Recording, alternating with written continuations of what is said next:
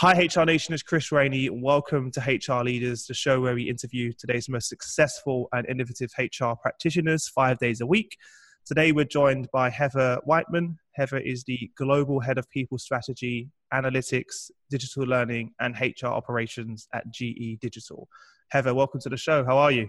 Great. I'm good. Thanks so much, Chris. It's great to be here with you today. Fantastic. Um, Heather, for our listeners that aren't aware of yourself and uh, sort of your background, could you give us a, a brief overview of your journey to, to where we are today and a little bit more about yourself? Yeah, um, I think everybody loves sharing their their fun journey. So I like to start with the fact that I started out researching monkeys. Um, wow, I okay. thought that by this point, yeah, I thought I'd be living in the jungles of Borneo by this point in my life. Uh, so naturally, I took all of the understanding of monkeys and just applied them to corporate business people. It was a perfect transition to get me to where I am today. that's an amazing chat. I wasn't expecting that from you. That's, that's, how, you got to tell me a bit more. How, how you got? You can't just leave that there. How did you go from studying that to, to, to HR? You got to give me some more context on that. Yeah, definitely. I mean, hey, it starts as any good story with a PBS special. Fell in love with gorillas. Went to school. Thought I was going to be an animal psychologist. Um, I did work for a few years in a lab, um, training monkeys. So if anybody has a monkey that they need trained, I am certified. Just let me know. Wow. Um, and uh, I really fell in love with the research though. So while I was there, I spent a lot of time doing the analytics and um, running all of the outcomes and the results of our studies. I loved that. Wasn't sure really what to do next. Still love monkeys. Wasn't sure I wanted to work in that lab research setting. Uh, quite frankly, with a psychology degree that was mostly focused on animals and everything else that the university required you to take I didn't know what I was going to do uh, with mm. my career. I was introduced to the concept of industrial organizational psychology and found that you can really go deep into the psychometrics or the analytics and studying of people. I loved that. It appealed to me. I went and got my master's in that area. And that's then where I fell into some things like personnel testing. Um, I did a lot with affirmative action, equal employment analyses, and research. And then from there, got introduced to HR, worked my way into sort of HR research roles, then workforce planning, then people analytics, and now today um, leading people analytics, learning and development, HR operations, uh, some other areas like that. So it felt very natural, even though it doesn't sound natural. No, I love it. I love asking that question because you never know what the answer is going to get. And everyone, I would say genuinely about 90% of the people that I speak to, no one planned on working in this field. it just people just find their way. I certainly that was a break dancer and a skateboarder who had a part-time job. Genuinely, I was literally a break dancer professionally uh, and a semi-pro skateboarder, and I got a part-time job speaking to HR leaders, and here we are. So, well, Chris, I will tell you, I was also a semi-pro bowler for a little while. So oh, you with what? your semi-pro skateboarding, me with my semi-pro bowling, we could, uh, that's you pretty, know, both not probably story. make it into the Olympics. So. yeah, definitely. So, so where we are now, uh, obviously, your profession is is profound in this day and age. It's come a long way. If you think about when you first started in the field, I'm sure you, you may, or maybe you did know that this would be the future now. HR's changed so dramatically and people analytics, predictive, prescriptive, it's sort of the buzzword of the moment, right? You only have to go on, on LinkedIn, use the example, and you see the posts and the, and the comments and even the events that are popping up all over. Um, so I'm wondering at the moment, really, what occupies your mind on a day to day basis? Yeah. Yeah, um, you know, occupying my mind, and this is the part that I love about analytics. I'm not sure if I knew it was going to be the future. I just knew it was my future. I have been in love with the research, the analytics. I loved applying it. Like I said, when I first started out, it was about affirmative action, equal employment, equal pay. I loved that I could make a difference and create fairness through analytics. And then I discovered that I could do even more. And that part's never changed. And so when I think about it, what takes up my mind with HR analytics is how do we be really smart about what we can do with data and information to make people's lives better and you know increase the employee experience in the workplace bring about organizational success um, i'm a really big fan of working with companies that have a mission and a purpose and helping them achieve that through success um, you know, it, it's also fun. Uh, another side comment about me: I love baseball. I'm obsessed with fantasy baseball. I love the metrics. Big surprise. Of course, yeah. I was, to say, I was going to say that straight away. and uh, you know, I, I think about sometimes people analytics that same way. Um, if anybody watched the movie Moneyball, or better yet, read the book, the book is much better as it always is. Um, you know, it's that concept of building a winning team by using information, not always trying to bring in the best multiplayer, but the best individual sets of player to build out a perfect team. And that's the way I think about people analytics. That's what I love about it. It's creating the game. It's bringing in the right players. It's getting a winning team. That's the part that really, you know, comes to mind for me when I think about it and, and why I get passionate about it. Love that analogy because I can't believe I haven't thought about because we grew up playing fantasy football. You know, in, in, in the UK, fantasy football was huge, and uh, it was so back in the day. It wasn't even online. You literally fill it on in on a piece of paper, post it, you post it to the company, and then they would send you a post back to let you know your results, and then you'd work mm-hmm. through your metrics and everything. So it's a very interesting way of putting it, but very I can I can picture it completely now in my head. So thanks for sharing that. Um, when you think about sort of analytics, HR analytics, there's about a million names for it now. Uh, mm-hmm. literally every day there's a new name for to describe it. What does it mean to you, and why is it so important for businesses? Yeah, um, you know, I think about analytics. You know, in the same vein of that other response is just it's being smart about people decisions. I think it's the application of knowledge and insights into all aspects of the people process. Uh, I don't get too hung up on the names, mostly because it's people analytics sometimes, it's workforce insights. Yeah. Um, there's, you know, you could basically take any talent, workforce, people, yeah, exactly. HR, human capital, and then add some kind of strategy, analytics, planning um, on the backside and come out with the same kind of answer. Um, but it's just that business outcomes alignment is the part that I think sometimes people leave off of the definition that I think is really important, which is applying those analytics, applying those insights to outcomes, to business results, mm-hmm. and informing decisions along the way. So one of the struggles that I hear every day from the leaders, especially the generalists now that are having to get to grips with this, because it's whether they like it or not, it's part of their role now, um, and it's and it's it's here here, here to stay. You know, what advice would you give to to companies and leaders that are just getting started in in, in analytics, and where should they spend their time and focus their attention? Because this seems to be the biggest cha- one of the biggest challenges for the leaders. Yeah, yeah. Um, I think there's a lot that people get worried about when they think about starting this. In fact, I when I've talked to HR members, they're usually mostly overwhelmed. So I also teach a class. I teach an intro to human capital analytics course with UC Berkeley Extension, and oh, wow. the type of people that you described are actually mostly the mm-hmm. participants in the course. And the good news is, I think people recognize that this is a very important part of being a professional in this area and that you should take steps towards it. But the part that I try to tell people is don't get overwhelmed. There's so much that people talk about. You'll start hearing crazy words like organizational network analysis and, you know, should did you use simple linear regression or did you use logistic regression? yeah. Don't worry about that. Start super small. Um, just find a business problem that's been bugging people, that's been bugging you, that's been bugging a leader, and ask yourself could I figure out why this is happening? Is there any kind of information that would help me know why it's happening? Because if you can figure out the why, you can start to identify the levers to fix it. And really, analytics is just meant to help give you a little more information than you have on your own. I don't as I don't tell people to go out and get fancy software. You can get pretty far with Excel um, or numbers if you're a Mac user, uh, and you can use that to look for patterns. You can look for data, but don't let it intimidate you. Don't be afraid to start. And I think the biggest thing too is never put a, analytics before the strategy or the outcome. Some people want to do analytics because everybody else is talking about it. So they feel like they have to do an analysis. That's so what everyone's doing, yeah. Yeah. and and people are worried that if they're not doing analytics, then they're behind on their career or they're not connected. But make sure it's tied to strategy or an outcome because if you go run a model or an analysis, but it's not tied out to solving a problem. It has to start there, right? Yeah, exactly. Yeah, start with a business need, work your way back.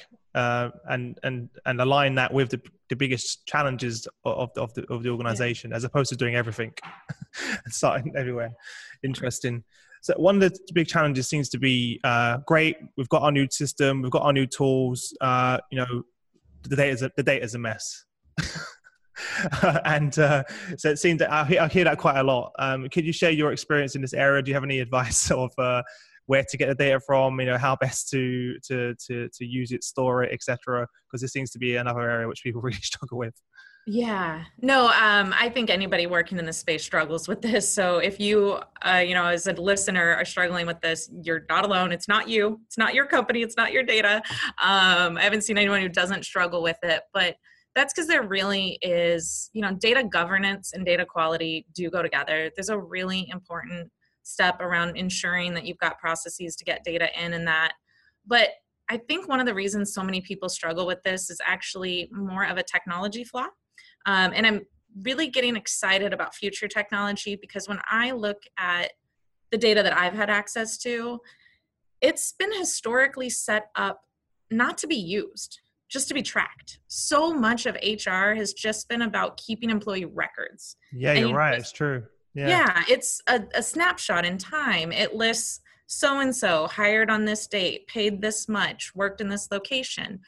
It was never set up in an architecture or in a system in a way that could be used very easily by somebody looking for insights.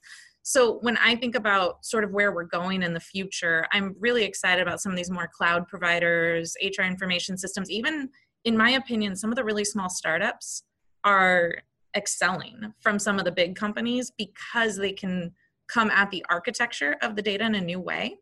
Um, and that's where, if you have any opportunity to influence it, it's think about how you want to use the data before capturing the data. And like when you when I think about people uh, in putting in kind of data terms, people are longitudinal, meaning they don't exist at one point in time. They're not a snapshot on this date.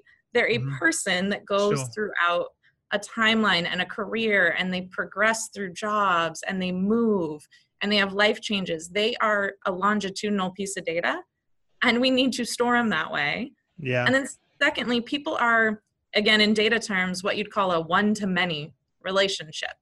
It's each person has a series of things that apply to them a series of skills a series of experiences they aren't a single row in an Excel sheet or a CSV file. They are this one thing with many, many components.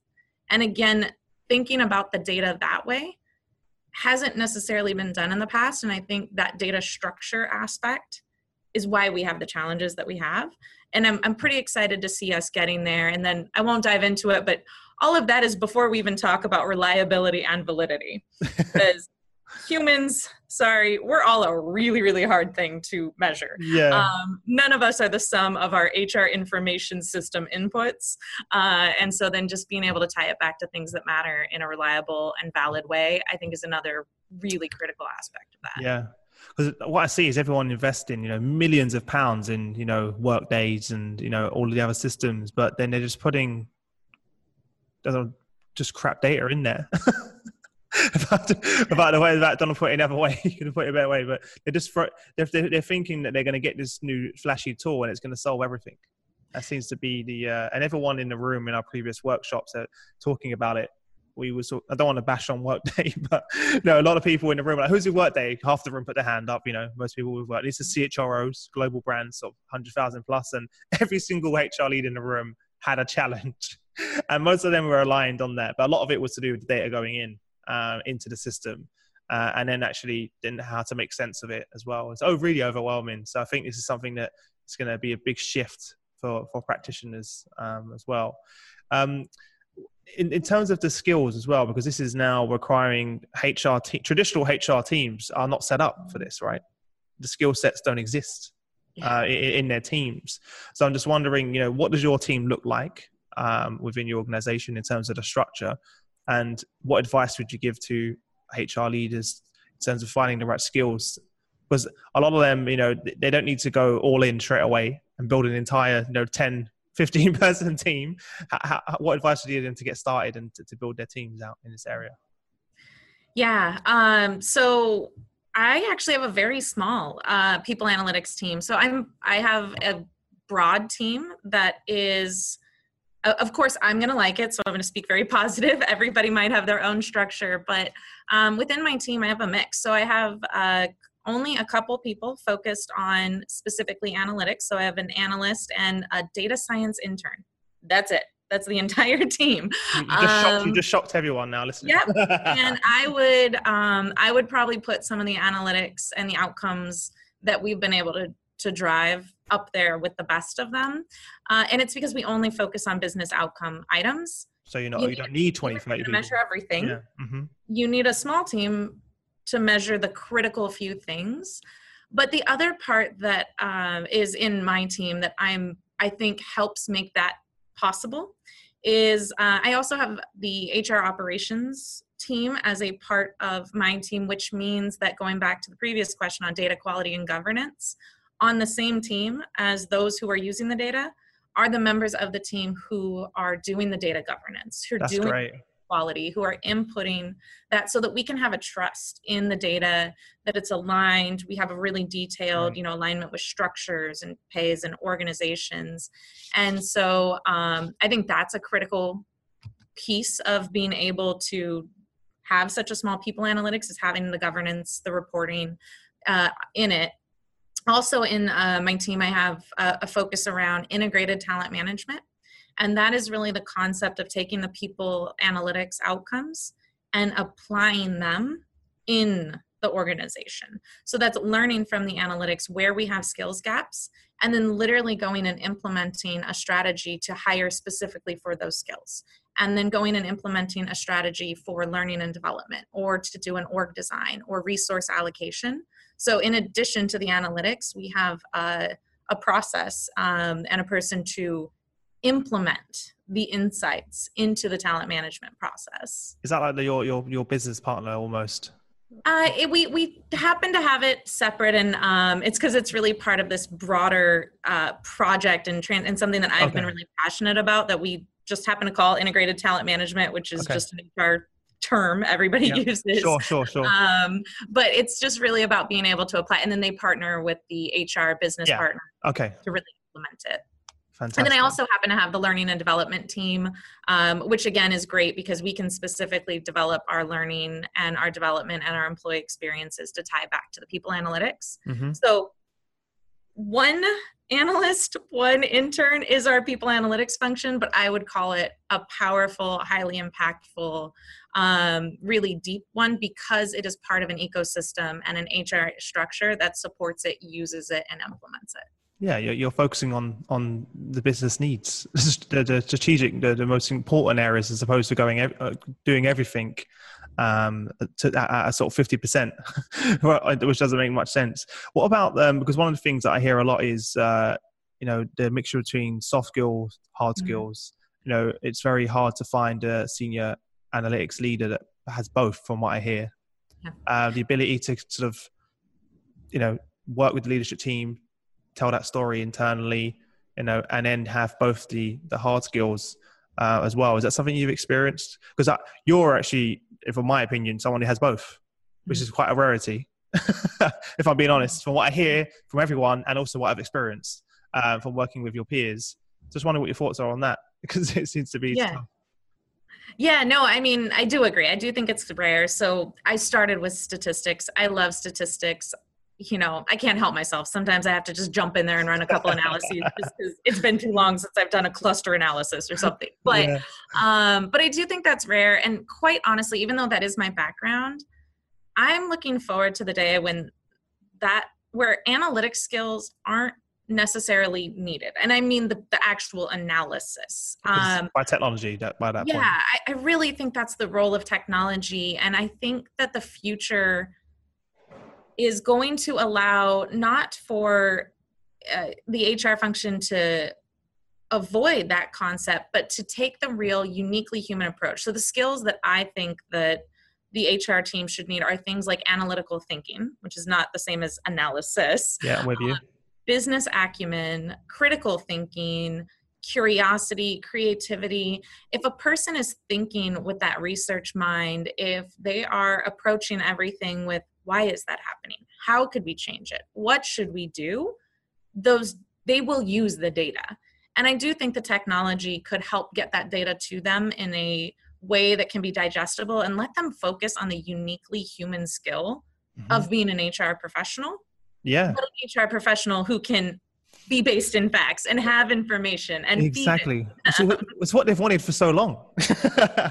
Because always everyone always said you know hr in the boardroom that whole story right? And uh, coming to the table with you know facts figures and you know the analytics. We saw every single function in the company go through this process. We saw sales go through it to become more digital. We saw marketing go through it to become more analytical and digital. And then now we're seeing hr in, in that in uh, in that journey uh, so it's very, very interesting. And that's a big battle and debate we used to, you know, human versus machine, right? You know, we're hearing this all the time. I did a post recently with Dave Ulrich, and it was one of our most viewed posts ever, and it was talking about exactly what you just because that's the fear when a lot of the HR leaders think about technology, they don't think about it the way, the way you just put it, which is actually how I think. I see technology as an enabler for them to empower them to make better decisions, and yeah. the skills that they have at the moment are actually perfect in order to actually deliver that into the organization. I honestly think that's true. And and I know that people get afraid and and not just in HR but in all functions. They talk about, you know, will automation take away jobs? Yeah, I yeah, yeah. fundamentally do not believe it will. And I think as HR has one of the best opportunities to be who they've always wanted to be as a function mm-hmm. because of technology and you know, I think about things, it's maybe, I don't know if it's a good analogy, but I think about things like bank tellers. If you think back in the day before the ATM machine, you know there were te- you had to go to the teller at the bank to get cash and to drop it off. And then the automatic teller machine or cash machine came on and everyone thought that all of these poor tellers would lose their jobs.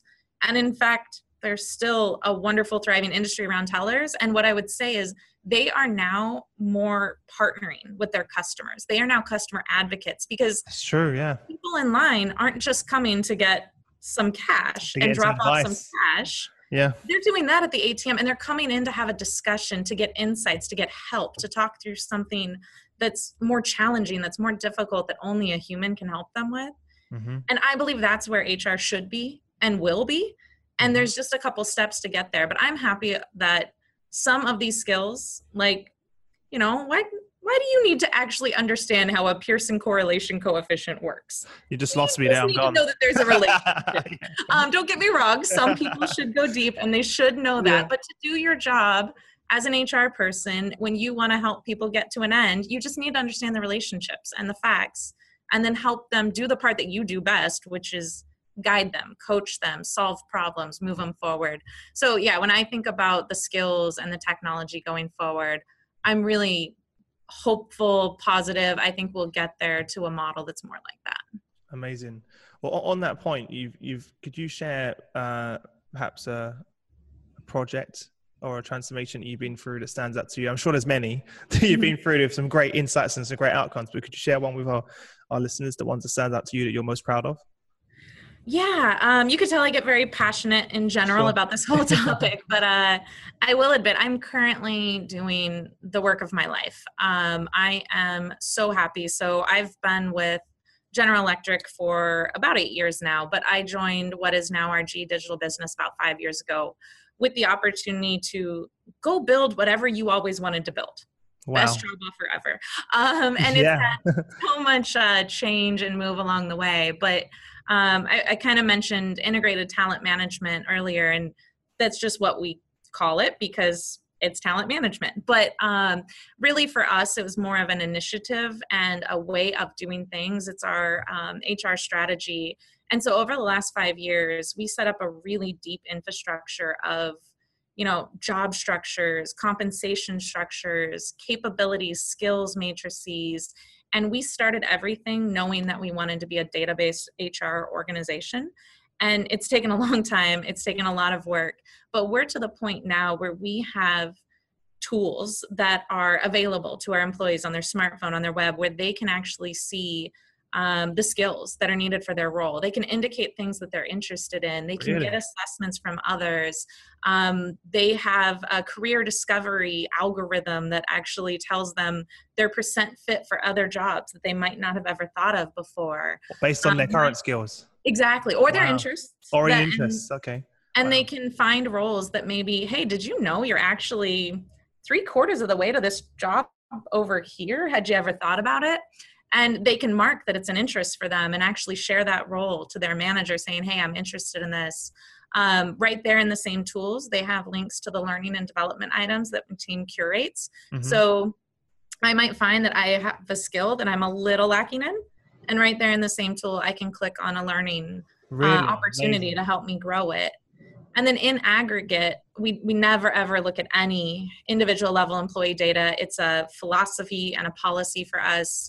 Um, I'm very much one of the uh, do no harm with data uh, advocates. So, but in aggregate, my team's able to look for trends and patterns. So we're able to see what are the most in demand jobs? What skills are we lacking the most? We actually take the same skill data that we learned and we use that directly into our structured interview process to make sure that we have you know an unbiased fair structured interview process that will tie back to goals um, and and we have i think something right now in the ballpark of over 40 million data points just on our uh, employee setup and uh, process.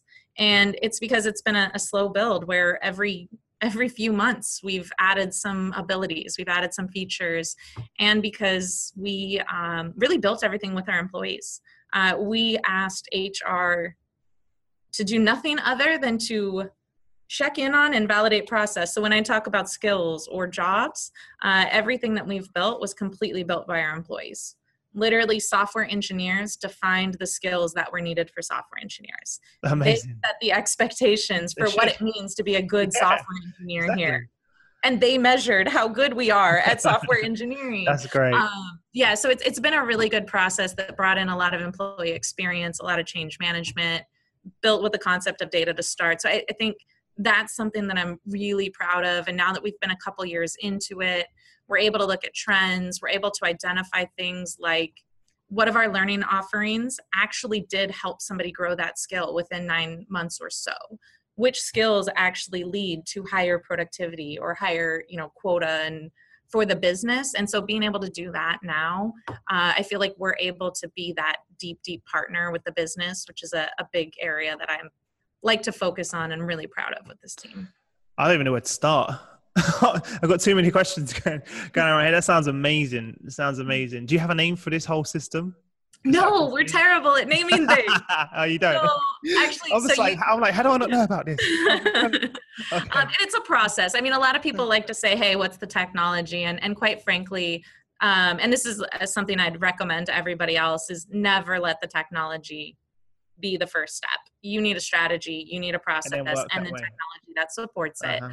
Mhm. Um, but it's really our, our strategy. And you know, you brought up the t- the comment about terms earlier. I'll tell you, I actually started calling it strategic workforce planning when we started yeah. and it was horrible because everybody wanted to know why I wasn't why I wasn't showing up to show them a attrition prediction model because apparently that's like was the hottest thing going on in workforce planning at the moment. Yes. Um, and so we had to change the name. Uh, we just went to integrated talent management because that's another generic HR term that just means talent management that's truly integrated you know compensation learning Uh-huh. recruiting org design um, and because we didn't know what else to do we just used the initials so we officially call it itm and our employees Keep have no clue what itm stands for oh, they don't. They just, it's ITM. It's fine. just itm It's yeah fine. That's amazing. Uh, Yeah. How um how many are all employees on this app? Yeah, so in digital, across all of the GE businesses, we have about uh, 26,000 digital employees. Uh, it's completely voluntary. We do not mandate. Okay, I was going to ask that question. Yeah, that's completely developmental. We don't use Mhm. it for any outcomes. And out of the 25, 26,000 employees, we have about 19,000 uh, who actively use it. And Nice. so I'm really proud of that actually from a Nice. engagement perspective. But I, again, I think that comes back to it was built for employees by employees. And everything that we work on is something that they've asked for, and that helps keep it You've empowered them. Yeah. yeah You've empowered them for their own learning, their own career development. It's incredible because you don't really need to go for a big change, transformation, engagement piece when it's been built by them for them to empower their own learning, their own development. Of course, I would want to use it. Of course, you want, want to use it. What was the biggest surprise for you once once you got people on it and people started using it? What was the biggest surprise that you was like, well, okay, I didn't expect that. You know, I don't know what the biggest surprise necessarily. I'd say some of the um, interesting parts are just realizing how little we sometimes in HR actually know what our employees want.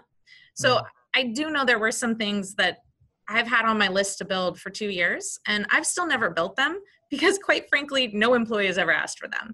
And so sometimes you sort of have to understand that maybe you don't always know. Um, so there, there has been some items that I would have always expected. Oh, of course, employees would want this. Of course, they want like you know career paths or this or that. And then I learned that they don't. Or, you know, at least in my experience, certain things just aren't what people are going after. So I think there's continual surprises as we've been letting employees guide the journey a bit more and then having to really listen to them and trust that they do know what they want for their own development and career.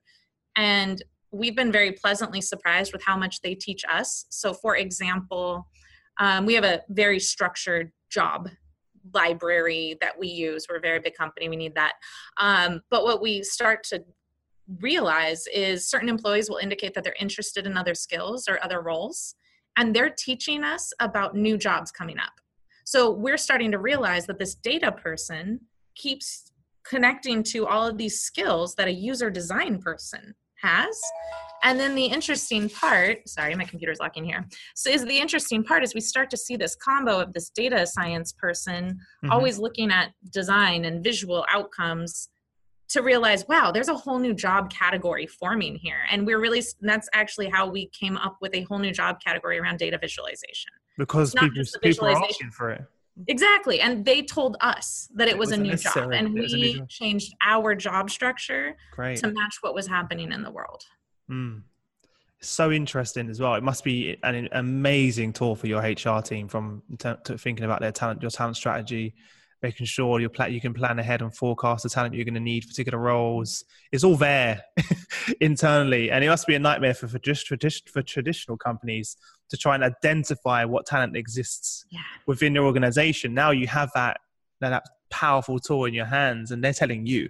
uh, and you're you're letting them know. Do they get like notifications as well saying you may be relevant for this job? Or no, you know, we haven't gotten there yet. No, just just no, not yeah. yet. Okay. So not yet, but, and I'll tell you the reason why is we're we're scared of being creepy. So we're. Oh, all right. Wait a minute. How do they know so much about me? yeah, they're like, what do you? Because you know, there's there's always that fear. Like employees yeah, always yeah. assume that, of course, you're looking at my individual level data, and the truth is, we're not. We never look at it. But you know, we're we're worried that sh- if we send that message, they might go, "Whoa." yeah. And the truth is, is like, well, we're not sending the message. We never looked. It's just something running in the background. Sure. So we've been a little cautious, um, I'll say, on data transparency. And that comes from a, a longer legacy history at our company of kind of compliance in other areas. So we're probably a little more cautious on how we communicate and share because we want to make sure that employees feel safe. Um, at least with this tool, the whole point is development and growth yeah. and career and we put that above anything else and so sometimes it means that we um, you know walk the step a little more so they feel safe so they feel like it's a good place for them to use and grow and it's a fine line isn't it? And that's another thing people are concerned about right? Obviously data privacy and and i've seen a few apps recently employee that companies have built where you know they're tracking their employees health through the health apps you know through the iphone through the watch through and they're like measuring and they're like well if that new promotion comes up, are they going to give it to me, who's very unhealthy, or are they going to give it to Mike over there, who's you know a CrossFit athlete? you know, so th- I think that there are definitely th- things, and I've, I've actually uh, I know an employee that works for a company, and he he told me that exact story. It may sound like a joke, but he genuinely was concerned that he's not as healthy as the other guys. Maybe they might take into considerations. These are all things that people. Um, but it was obviously an optional opt-in, like like your own. Mm. But I can understand why people are hesitant. But at the same yeah, time, the benefits. Yeah. yeah. Were you just talking about your own watch before the show? What's that? Oh, You yes. talk- You're talking about your own watch before the show. you, you you wanted it for your running to measure your running, and all of a sudden you're getting every single notification in the world sent to your watch. Yeah, this company is just welcome to have all of my personal data. It's fine. Well, on, on that point, before we wrap up, um, and, and talking about future, the future, what the future holds, the technology, you know, what effect do you feel that? I think we're already seeing it already, the the impact that technology is having on HR. But where do you see this going a few years from now, and what, what do you think the, the world of HR will look like? Yeah, well, I kind of talked a little bit about that earlier in um, Howard there, but I, I would say, you know, I have an HR operations team and focus, and I'm honestly most excited about that. You'd think it'd be on the analytics and the more advanced side, but quite frankly, I think people already see the possibility there.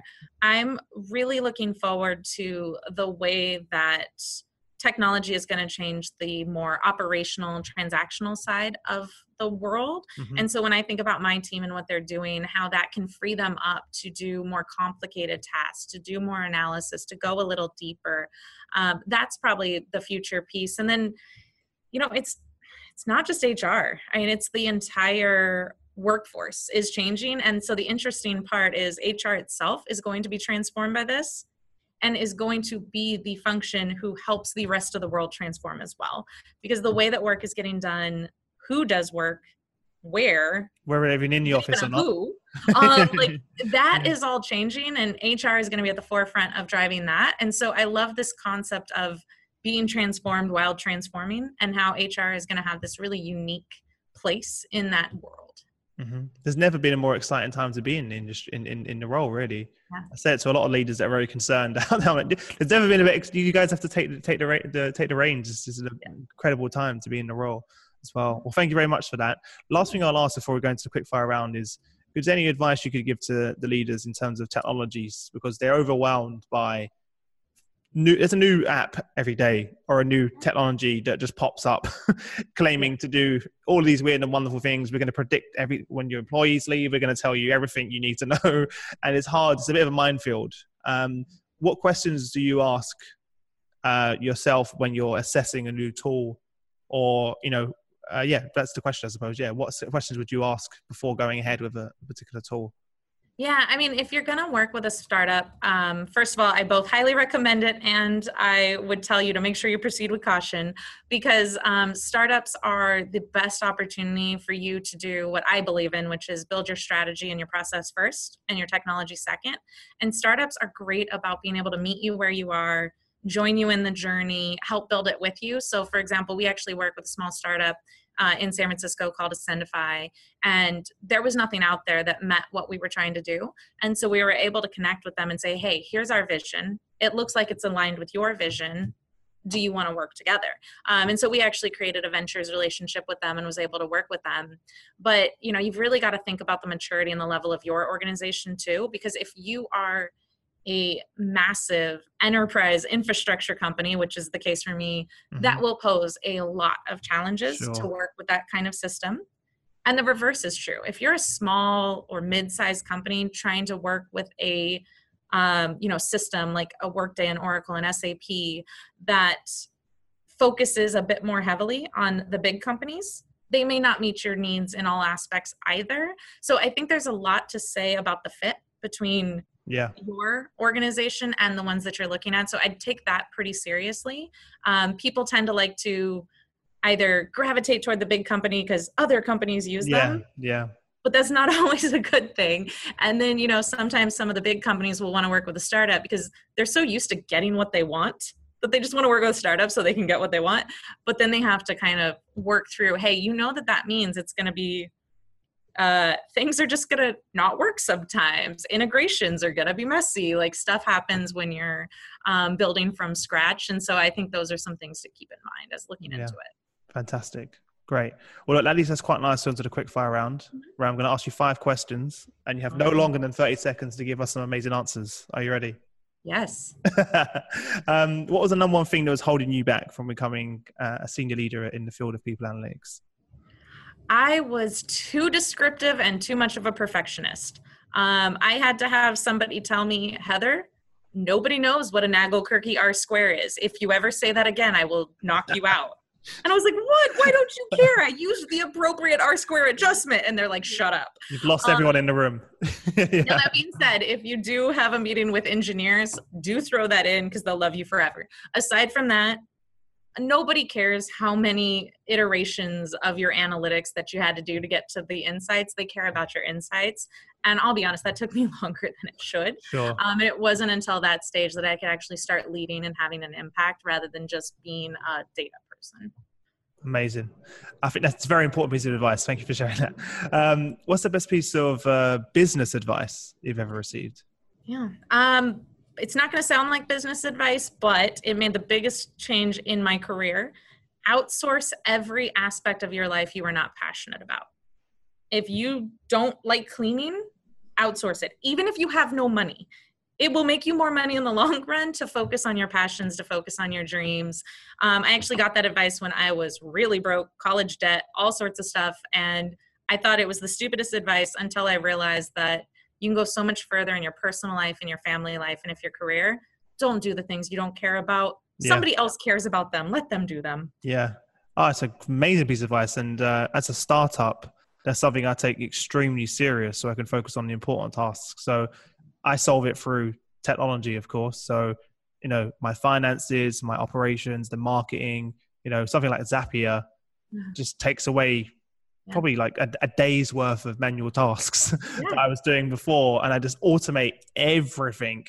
Um, even at home, and this is going to sound really sad to a few of you listening, everything's automated. So every, I have an Alexa in every single room, every single light bulb is Wi-Fi. You know, I can turn on, I can set an alarm on my phone, and the kettle boils. You know, it, my my um, I, when I leave the house, the sensor knows I've left. So my Hoover, my Hoover then hoovers the house.